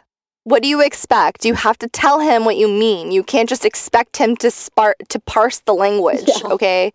He can't just like be doing all this like subtext. Yeah. He's not like that. Exactly. He needs straightforward in his face. Everyone, everyone disperses, leaving Kaori and Ruka alone at the dinner table. Kaori invites Ruka to the gallery. Yep. And then Ru- Ruka wonders what he'll be doing. By age 30, Kaori asks him, what, what do you hope you will be doing? He says, I hope I'll be rich. Don't we all? I was like, dude, like, you're not doing anything to support that Yeah. dream, though. So, Yeah. what's. You got a business plan, you know? Like, Yeah. Ruka asks Kaori out for drinks at a later date. Kaori says, sure. Sh- sure. sure, Sure. sure. Sure, is what she says. I don't know why I had to say that five times. Later on, everyone except Haruka is hanging out in the living room. After Kenny and Risako confirm plans to hang out, Ruka asks Kaori when she is free to get drinks, as per their conversation at the birthday dinner.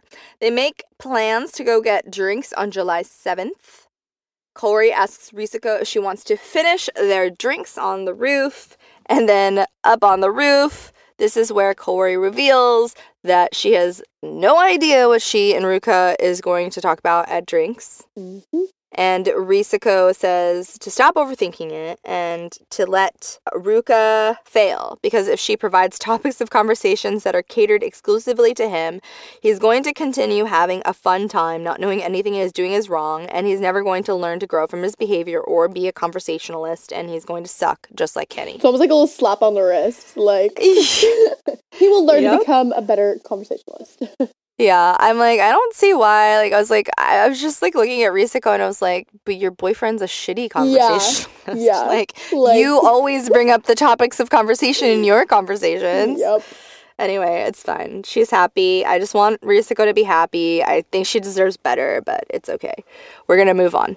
And then Kaori brings up the fact that she she is still interested in Shohei. Mhm.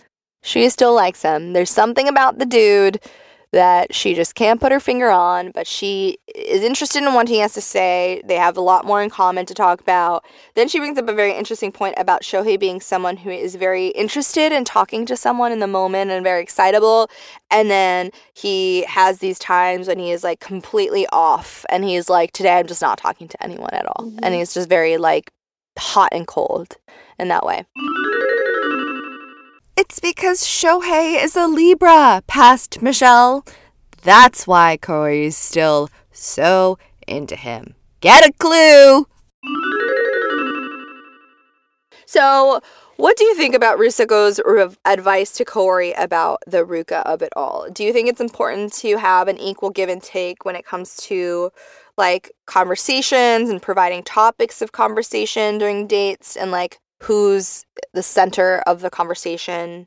Like, should that be passed along continuously or should it always be on one person or the other or not i don't know or do you think that if you have too much if you have to think about it this much that it's a sign of deeper incompatibilities I think that conversations should be very equal. I feel like I don't know. I feel like both people should be as equally engaged in the conversation. You know, like if someone is Mm, always the mhm. one asking questions and it's not really being reciprocated, or you know, like think about when you're first trying to get to know someone.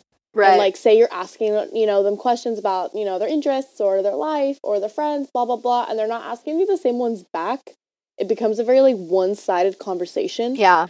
you know and so i feel like i feel like if if they are you know at their dinner date or and ruka is not able to really contribute to the conversation and kaori feels like she has to try really hard to keep the conversation going i think Right. that shows the kind of deeper incompatibility like he may Right. you know obviously just be nervous or whatever but i feel like at the end of the day like the conversations that are the best are the ones that are equal and they're just flowing naturally like you're just having a really nice fluid conversation asking each other questions getting to know each other having fun making jokes like if you Right. have to really like prepare to make conversations go along i think Right. Eh, if it starts out that way it doesn't really get a lot better in my opinion Yeah, I agree.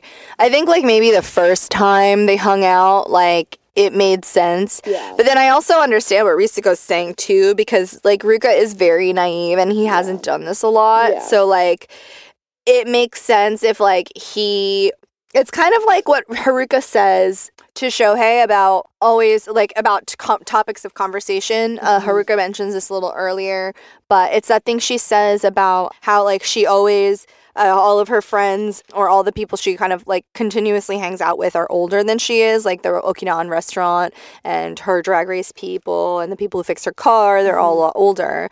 So she's naturally becomes as a young person in the center of an old older group's world, she naturally becomes the center of attention. So all the attention gets put on her. So then basically everyone around her caters the conversation to things that she's interested in. So basically she realizes that she's not that interested maybe in other people or like she never realized that she had to like make such an effort to like converse with people Mhm. because she just naturally thought that everyone was interested in what she was interested in yeah because those are the people that she's around. Yep. So I kind of think that it's very interesting, like bookends to this conversation of like Kaori and Haruka, like uh, being able to talk to people and like, you know, because Haruka is kind of the same way where she's realizing on her own, like I've realized, like, you know, I've never really uh, when I have to when I'm put into a situation where I have to come up with a topic of conversation, like I feel a little bit like I don't know what to talk about because I've never been put in a situation where I'm just like I don't know what to bring up yeah because I'm usually just always talking about myself. Mhm. And so Shohei tells Haruka, maybe you just need to get interested in other people more. Which I think is like fair. tough love I you know, it's tough Yeah. love. It's harsh, but it's true. Mhm. Like this is something I feel like I had to learn a lot too because like I I'm an only child and I hung out with my parents a lot and their friends. So like a lot of the time when I'd go on spring break and stuff, like I would spend a lot of time with older people and then usually the center of attention was my dad, but then they would talk about like my future because when old people who are intelligent like what they want to do is like mold young minds to like Mhm. join their group or whatever. Mhm. I don't know. And so like they do kind of really cater to you like in the conversation. They always include you. They make it a point to always ask your opinion. Like i feel like adults always try to include you like Yeah. if you're together on vacation or like especially with my parents they wanted me to learn how to have like adult societal relationships. So they really kind of drilled that into me at a younger age. I feel like i was more trained to learn how to be socially acceptable in adult situations at, at a young age Mhm. comparatively to hanging out with my friends because I really wasn't allowed to go out like on the weekends. Like I wasn't allowed to go party. I was grounded most of high school. I wasn't allowed to go out. I wasn't allowed to go sleep over at my friends' houses. My friends were allowed to come sleep over at my house, but I wasn't allowed to go sleep over at Mhm. other people's houses. So like I feel like in those senses too, like this conditioning, it's not necessarily conditioning, but you have to, if you want to not be that way, you have to actively, consciously make an effort to be like, did I ask her how her day was? Did I ask her what she did today? Mhm. Like, wait, did I forget to ask her how her day was? Like, I, I know it's it sounds kind of bizarre for me to have to say that, but like I do have to sometimes remind myself, like, did I ask them that? Mm-hmm. Because sometimes I'll forget.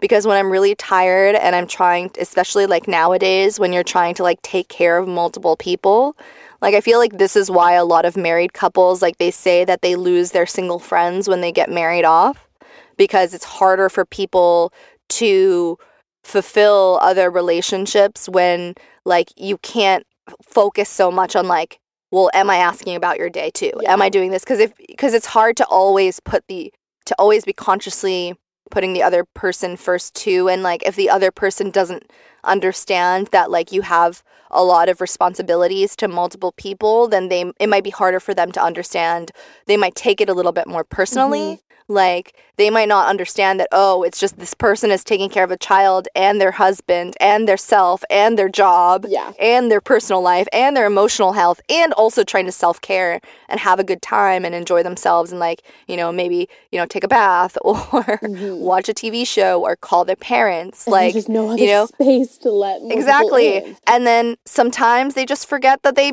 meant to text you back, but they forgot to hit send. Like, and it's not personal. It's Mm-hmm. Just. Like it just It's just the way that it is. Yeah. Exactly. And I think that, like, it has to be, like, obviously, like, there's a difference between being highly sensitive and patterns of behavior. So, like, I think, you know, more often than not, it's usually a, a pattern of behavior that makes you think, like, I don't know if this person is just like someone I shouldn't associate with. Mm-hmm. But the difference is that they come to a point where they realize it and they try to change. Because Haruka, I think the, the big point that that Shohei kind of reacted to from that conversation was that Haruka said she realized she needs to change. Yeah. And will she? It'll be interesting to see if she actually does. Exactly. Yeah, because good. Shohei then goes, "Oh, you want to change?" Like, "Oh, I didn't I didn't realize you want to change." And she goes, "Yeah, I think that if I continue to stay this way, it's going to be a disservice to myself and I'm not going to be a good person." Mm-hmm. Which I agree. And I think like I think that's kind of what Risako is also touching on here when she talks to Kaori. And basically she says like, you know, Kaori, I know you're trying your hardest to have a good conversation. You're trying to make it a fun date, but like you're not allowing him to learn from his mistakes. He's here to learn, and if you're like catering to him and making him feel good all the time, then he's not, he's going to think that this is totally fine and this is how all dates are and he's not going to put in effort ever Yeah. because you're putting in all the effort. You're mm-hmm. trying to make him feel comfortable. But the thing is like he should equally be trying to make you feel comfortable and he should also be trying to ask about your interests and all the conversations shouldn't feel like work. And mm-hmm. that's why she says like I don't know what I'm going to talk to him about because she also like didn't give him the opportunity to like I don't know if she didn't give him the opportunity to because he has had so many opportunities to try to open up to her. Yeah. But like I think he needs to have a stark learning moment where like if she doesn't bring up a new topic of conversation and he doesn't bring one up, it's going to be silence. Yeah. And he needs to learn that way because I don't think he can learn a different way. But I think once he learns, he will change because that's been his behavior thus far. Like he's Yeah. been very absorbing and adaptable. Yep. Yeah, I think I, I agree that I think that it should still be easy. Like if after that, if they do make this mistake and like they have this like terrible date and then he learns and then he changes, then I think that mm-hmm. will be good. And I think that that's just not incompatibility. I think that that's just like he now realizes that that was bad. He may not know what a bad date looks like. Yeah. You know, he may has never really experienced, you know, an awkward silence or an uncomfortable situation, you know, those kind of things that make a date bad or awkward. Once he experiences Yeah. that, he's like, oh, I don't want this to happen again. How do I fix Mhm, that? But yeah. I think he hasn't really had that, at least from my understanding, to that extent that he really should know because, like, not every date is perfect. That's just kind of the reality. because uh, that's also the that also shows your age i think a little bit too in in not like not not in a way that it's like bad or good but i think as as ruka is only 20 like until now he's only been in situations where like he's met people because of school or Yeah. like you know like work or like they have things in common like you know where they can they have topics to talk about but when you're an adult, you have to find topics of conversation that are common to talk about. Like you're not all going to the same school and you're not all you don't all have the same job and you don't all work for the same company and like you know what I mean? Mhm. and that way it's not you have to work a little harder to like make relationships. And i think when you're older you understand that. So you try to find things to talk about that you might have in common. And i think that's why kaori's coming from this like she is coming from this like big sister standpoint. She's Mhm. not treating it like a date i think is also the thing as well. And i think that's kind of what re- gets revealed here is like she's not treating him like a date because if it was a date she would just like be like sitting there Yeah. you know, and Yeah. being like, well, okay, bye. so, so regarding Shohei, which we've seen haven't sh- hasn't shown much interest in her since the initial episodes, and since we found out he's not into her romantically speaking, versus Ruka, who is openly and actively trying to get her know her better, get to know her better. what do you think about that when it comes to like? Why do you think Kaori is just like I don't know? Maybe do you think it's an age thing? Like, do you think that do you think there's something more that's underlying with why she's still so attracted to Shohei other than just that she's like interest like I, I just feel like he's not giving her as much to like be so interested. Do you think that it could be off screen? Honestly, I think she's still going off of the beginning. Like, I think she's still holding on to him in the very beginning when he was. Because this is three months now. Yeah, but like to me, I, he hasn't shown really an, any interest after that. It's hard to be like, you know what I mean? Like, how would she justify like him still showing interest if that makes sense? Because that was really the only time that he showed any. I don't think she said that. Oh, oh, has she? I don't. I don't know if it is that like. Maybe it isn't necessarily that he's showing interest. I don't know. I just felt like I kind of identified with this like part of her that's like going after someone who like clearly isn't interested, but Yeah, like when someone is actively pursuing you, you're like, no, I don't want you. Like, yeah. Like it could be his maturity a bit too. Like he is more mature Yeah. than Ruka, and like you know, Shohei is an easy person to talk to, and Right. I just she doesn't connect with Kenny, so it's almost like you know the pick of the litter type of thing. Yeah, I think that it could be that too. It probably could be that. And you know what? When it is the pick of the litter and you're living together every day, I think it's I think when you're kind of interested in someone and you have a crush on them and you live together every day, you're either going to really like them or you're going to really hate them Yeah, quickly. agreed. and I think like with Kenny and Haruka, it's going the opposite way, Mhm. but with Kaori towards Shohei, it's going towards the opposite Yeah. way where she's just like it's making her like him even more Yeah. even though he's not he's being very like standoffish. Yeah, I feel like I've been through I've been there. So then I guess the last like main thing to discuss for this episode is Kenny and Risako, the kind of slow burn couple that we're starting to get. So Shohei and Kenny are on the roof discussing Risako, and Kenny shares that he does have feelings for her and wants to take her on a nice date. It's funny, Shohei did make a comment where he was like, Oh, like a few days ago you weren't feeling that. And Kenny's like, Yeah, well now I am. like, hmm, well still a little wishy washy. But his plans get derailed a bit because of a typhoon that is coming. So his plan originally was to take Risako to the beach and like watch the sunset, kind of have like a nice romantic evening together. In a different scene, we see the amazing carpenter back doing work on the house, and he kind of asks if there's any couples in the house. And uh, Risako expresses that she wishes Kenny would let her in more. You know, he's very independent and does a lot of things on his own.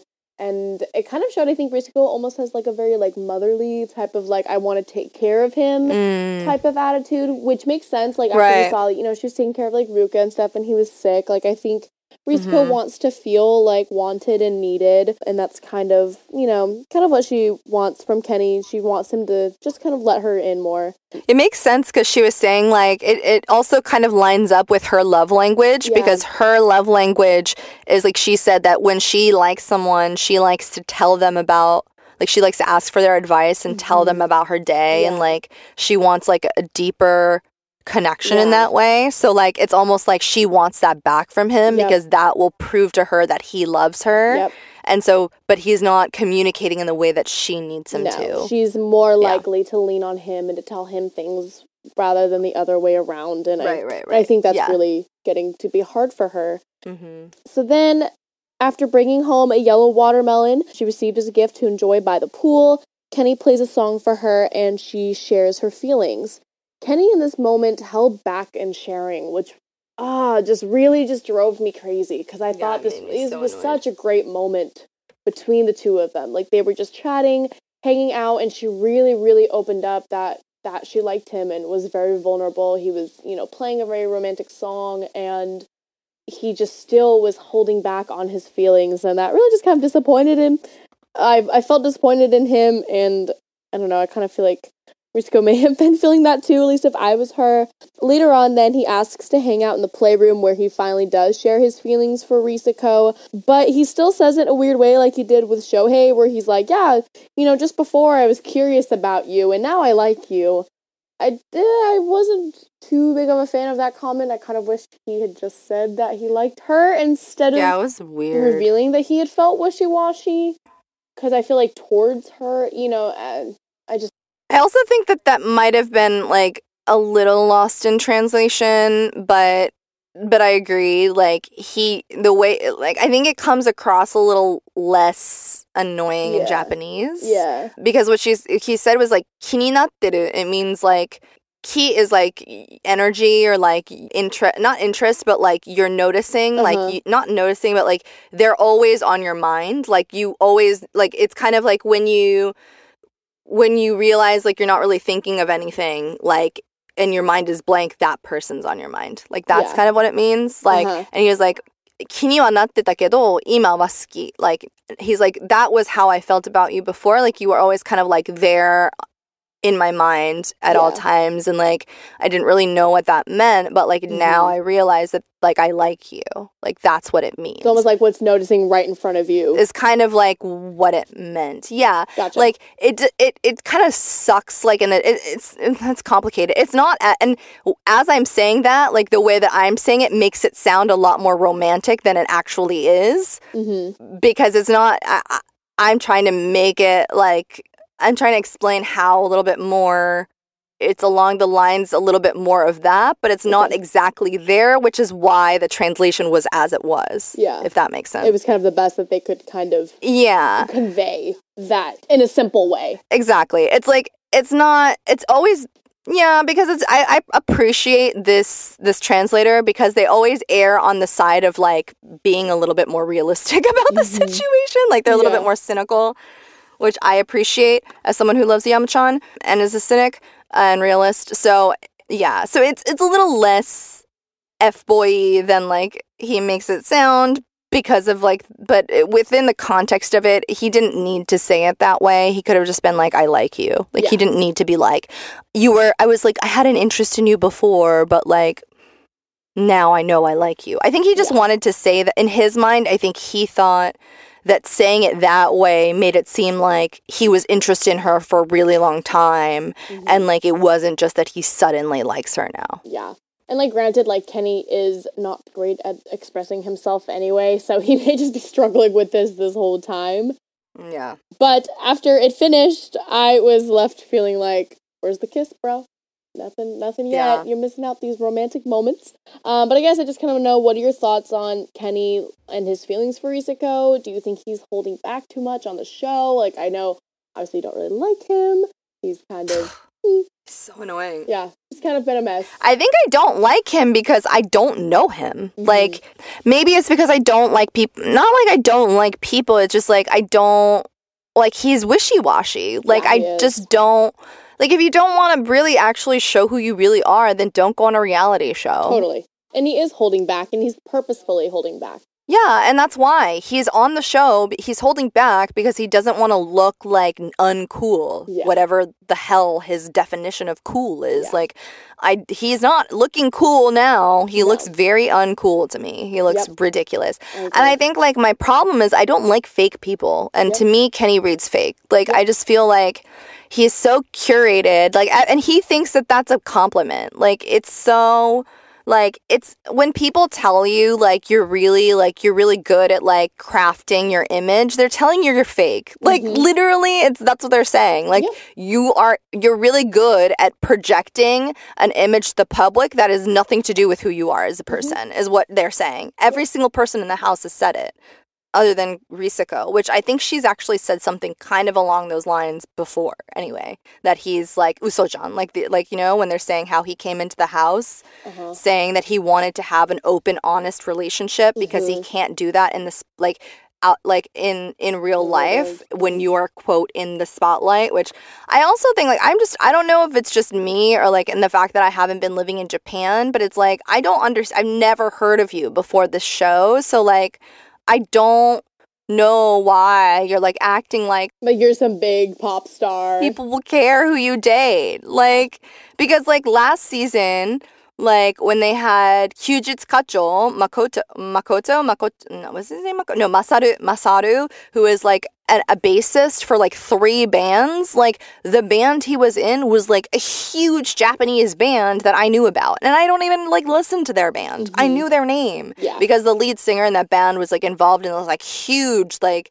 uh affair scandal with this like very big like host personality named Becky who is like a Hapa girl who I grew up with who's actually Mhm. around the same age as me and it was this whole like drama and then she got kind of like pushed out of um of Japanese entertainment for like 2 years she only Mm. apparently recently started doing shows again Mm. and then he what happened to him is that his bassist got on Terrace House and he got to be on Terrace House for like Interesting. the entire time uh, whenever he had to go to like shows and stuff they would like film him Hmm.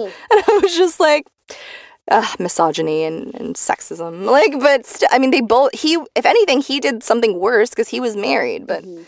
anyway beside the point i was but the point is like i didn't even know these people and i know this band's dude's name and i knew this like bassist band and i don't even know who kenny's band is Yeah. so like to me i'm just like i don't understand why you're going around like acting like You're all cool. you know, bef- like before even like I understand if he was acting this way after Terrace House was done and he actually really invested in it and didn't act like this like image crazy like being just on the show to promote his band and wear band tees and like fake pretending to be in real relationships. like I don't I mean, I think he likes her because I don't think I think that like I think what he did with that with that date on the roof and stuff, like I don't think you would put that much effort into someone you like.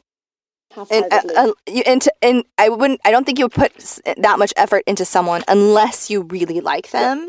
And I want to believe, and I don't think that Kenny is as terrible that he would be so concerned about his image that he even crafted that, like Joe from you. Like, Mhm. I don't think that he's Joe. Yeah. Like, from you. Yep. I don't think he's that far gone. Like, I think he genuinely wanted to make this like perfect date for Risako because he likes her.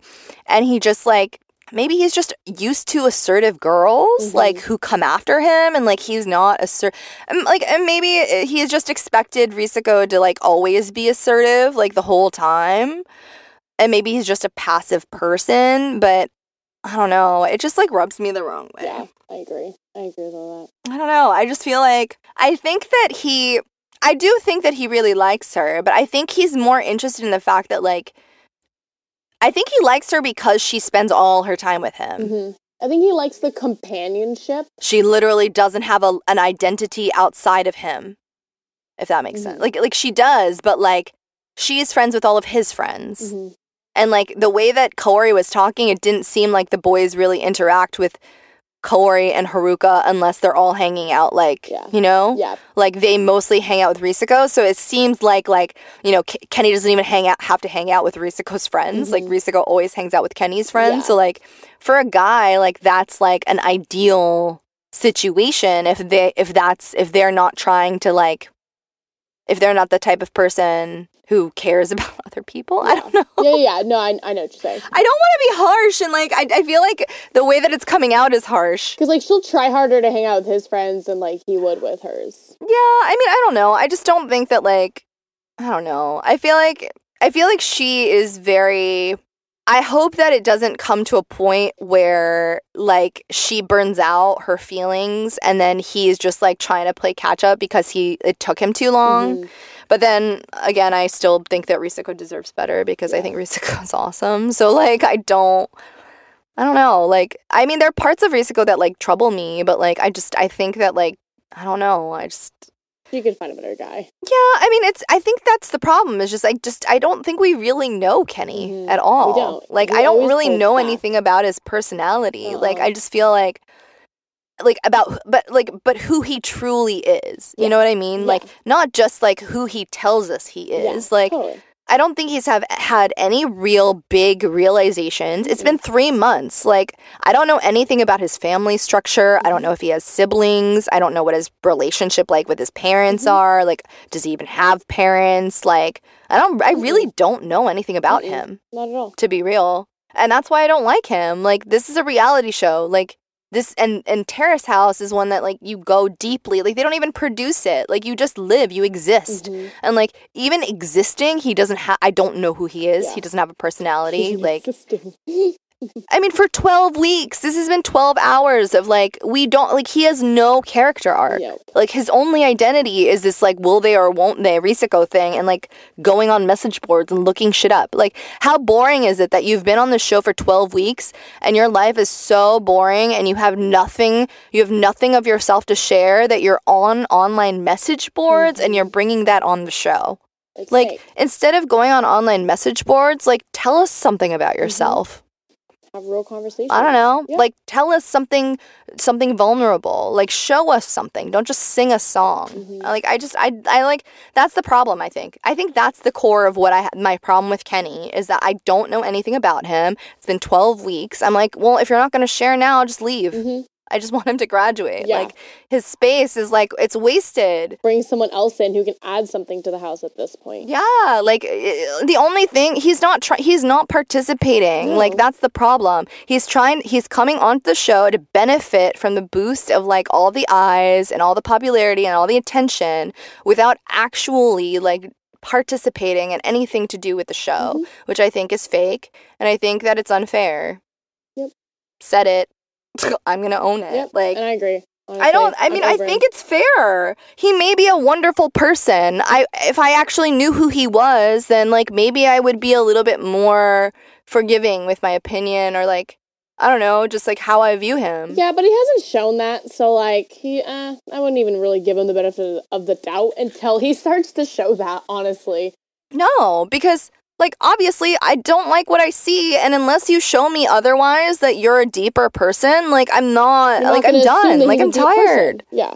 Yeah. And you know what? Like I've said, like this has been 12 hours. This is the third time I've watched part one. Okay. Mhm. Like I've spent uh 36 hours with Kenny. Yeah. Like more. Like I'm I'm like I'm I'm literally like just every time I watch it back, I get more frustrated Mhm. because I'm just like it's I feel like because the first time you watch something you're watching for story, the second time you watch something you watch it for like stuff you missed the first time. The third time you miss something the third time you watch something you start noticing like patterns and behaviors and like now I'm noticing behaviors that I'm just like not okay with Yep. and I'm like I really would I, I just I must I would feel so frustrated living with someone like Kenny in a house if I was sharing like really personal things about myself and like putting myself out there. I would feel so annoyed.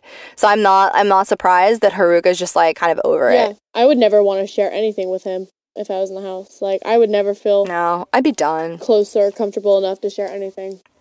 Yeah, I think I would just like see Kenny and I'd just be like, cool. Like, I think we would be cordial Yep, and like same. when we were all hanging out as a group, like it would be totally normal. Like when you go to a party and there's like, you know, when you have a friend group and you're always like, in any friend group, there are people who are closer than other people, especially in like, if it's circumstantial, like a work friend group or mm-hmm. a school friend group, not like a personal friend group. I think those are a lot more specific and they're, I feel like all of your close personal friends should feel like close personal friends equally. But I feel like when you're in a group, like or a class, there's always like people that you're closer to Yeah. than like everyone equally.